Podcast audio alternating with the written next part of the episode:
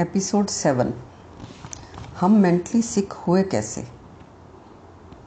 आज हम बात करेंगे जकड़न के कुछ उदाहरणों की, ताकि हम विचारों की जकड़न को समझ सकें।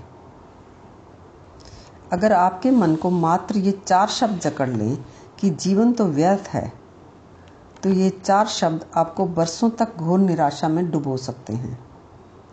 और यदि आपको ये छह शब्द पकड़ लें कि मुझे तो सफल होना ही है तो आपका मन आज जो मिला है उसे व्यर्थ कर देता है और असफलता का ठप्पा खुद पर लगाकर मन को आज तकलीफ़ में रखता है, कल के आराम के लिए। और इन छह शब्दों की जकड़न से आप बेचैनी की अंतहीन लंबी यात्रा पर चल पड़ते हैं। इसी तरह आपके मन पर पचासों व्यवहारिकता के, सामाजिकता के, सफलता के, आध्यात्मिकता के विचारों की जकड़न है। जैसे कि आपका ये विचार कि इस आदमी को इतनी भी व्यवहार की समझ नहीं तो इसके साथ एक मिनट भी और नहीं रहना।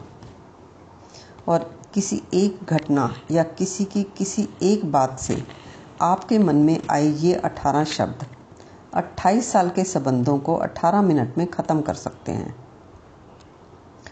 या 12 शब्दों का ये विचार कि इस औरत में ज़रा भी पारिवारिकता और व्यावहारिकता की समझ नहीं है। तो इस विचार में जकड़े कोई भी अपना रोज़मर्रा का जीवन नर्क कर सकता है।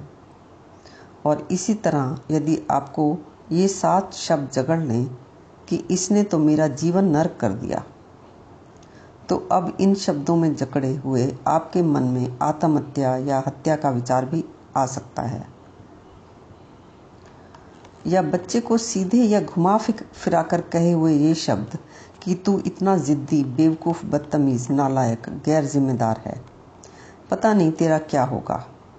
इस एक बात की या कह सकते हैं, इन चंद शब्दों को कहते रहने की जकड़न से आप जान से प्यारी संतान को जीवन का सबसे बड़ा संताप दे सकते हैं। या कहें कि कोई माँ बाप तो दे ही देते हैं।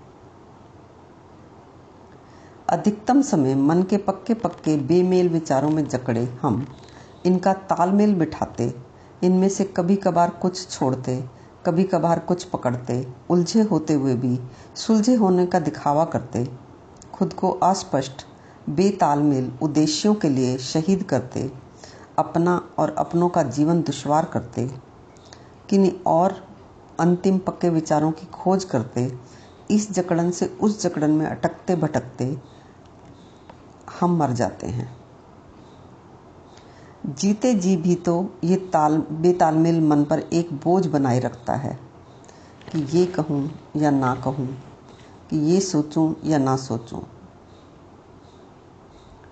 अगर विचारों की जकड़न, विचारों की उलझन, विचारों के बेतालमेल की समस्या आपको समझ आ गई हो तो इसका उपाय एकमात्र यही है कि मन की समस्याओं के रेफरेंस में विचारों को तरल कर लिया जाए और तरलता को भी अपने मन की जकड़न ना बनाया जाए।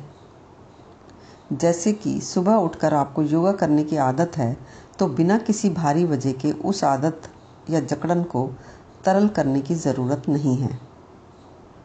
मगर मेरे महज इतना सा बताने मात्र से कुछ नहीं होगा, क्योंकि तरलता को जिया जा सकता है, पर किसी सिद्धांत की तरह बताया नहीं जा सकता। अब हम देखते हैं कि कैसे हम विचारों की गड़बड़ियों की वजह से मेंटली सिक हो गए। असल में विचार और भाषा की वजह से हम सुरक्षा को लेकर, मनोरंजन को लेकर, बीमारियों को लेकर डेवलपमेंट कर सके। पर विचारों के आधार पर हम अपने आप को ऊँचा, व्यवहारिक, नैतिक, महान अच्छा सही सोचने वाले समझने लगे। विचारों के माध्यम से हम अपने आप को पता नहीं क्या क्या देखने लग गए। जो दूसरा समझ ही नहीं पाता और जो दूसरा खुद को देख रहा है, वो हम नहीं समझ पाते। तो विचारों की वजह से जो गड़बड़ी हुई है, उसका उपाय तुम्हें विचारों के माध्यम से विचारों की उस गड़बड़ी को बताना ही तो हो सकता है। और क्या उपाय हो सकता है? कोई इंजेक्शन लगाने से तो गड़बड़ी ठीक हो नहीं सकती।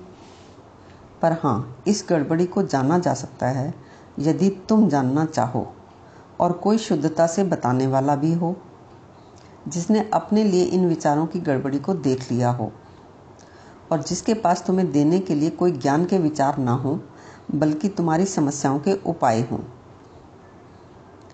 असल में जाने अनजाने पकड़े गए विचार हमारा उपयोग कर लेते हैं, जबकि ज़रूरत इस बात की है कि हम विचारों का उपयोग करें। हमारी स्थिति ऐसी अजीबो गरीब हो जाती है कि जाने अनजाने में पकड़े हमारे ही निजी विचार, हमारा व्यवहार, हमारे ही द्वारा कही सही व्यवहारिकता, सही सामाजिकता, सही आध्यात्मिकता की बातों से मेल नहीं खाते। मगर फिर भी हम उन बेमेल बातों को पकड़े रहते हैं और हमारा मन अक्सर उलझा रहता है। ना तो हम अपनी ही परिभाषाओं के हिसाब से व्यावहारिक हो पाते हैं ठीक से ना ही सामाजिक हो पाते हैं ठीक से, ना ही अपने जाने, समझे उद्देश्य पूरे कर रहे, कर पाते हैं। जबकि हम सभी सौ परसेंट इंसान हैं नाइन्टी नाइन परसेंट नहीं। जितने तुम इंसान, उतनी ही मैं, उतना ही कोई और है इस दुनिया में। तो हमें जीवन जीने का ज्ञान किसी और से क्यों लेना पड़े? वो बात अलग है कि तुम किसी स्किल को जान लो जैसे तुम बहुत अच्छी सिंगिंग कर लो या क्रिकेट अच्छा खेलने लगो, इंटरनेशनल स्टार बन जाओ, या तुम एक बिज़नेस टाइकोन हो जाओ, या किसी और फ़ील्ड में एक्सपर्ट हो जाओ, वो एक सरफेस लेवल डिफरेंस है। इंसान होने में कोई फ़र्क नहीं पड़ता। कोई भी तुमसे ज़्यादा इंसान या कम इंसान नहीं हो सकता। चाहे कोई गाँव में रहता हो, जिसे गाड़ी ना चलानी आती हो, जो खेत में मजदूरी करता हो, जो कभी शहर ना गया हो वो भी उतना ही इंसान है जितने तुम हो। कोई अगर तुमसे पाँच हज़ार साल पहले पैदा हुआ हो, वो भी उतना ही इंसान था जितने तुम हो। ना तो तुमसे बड़ा इंसान हुआ है, ना ही छोटा इंसान हुआ है। ये एक असंभावना है। तो एज अ ह्यूमन बींग तुम्हें जीवन जीने के लिए किसी से भी जीवन जीने का ज्ञान क्यों चाहिए? अगर तुम्हें चाहिए तो मुझे भी चाहिए, फिर भी मुझे, फिर जो मुझे देगा ज्ञान, उसे भी तो चाहिए। और ये सिलसिला कहाँ से शुरू होगा?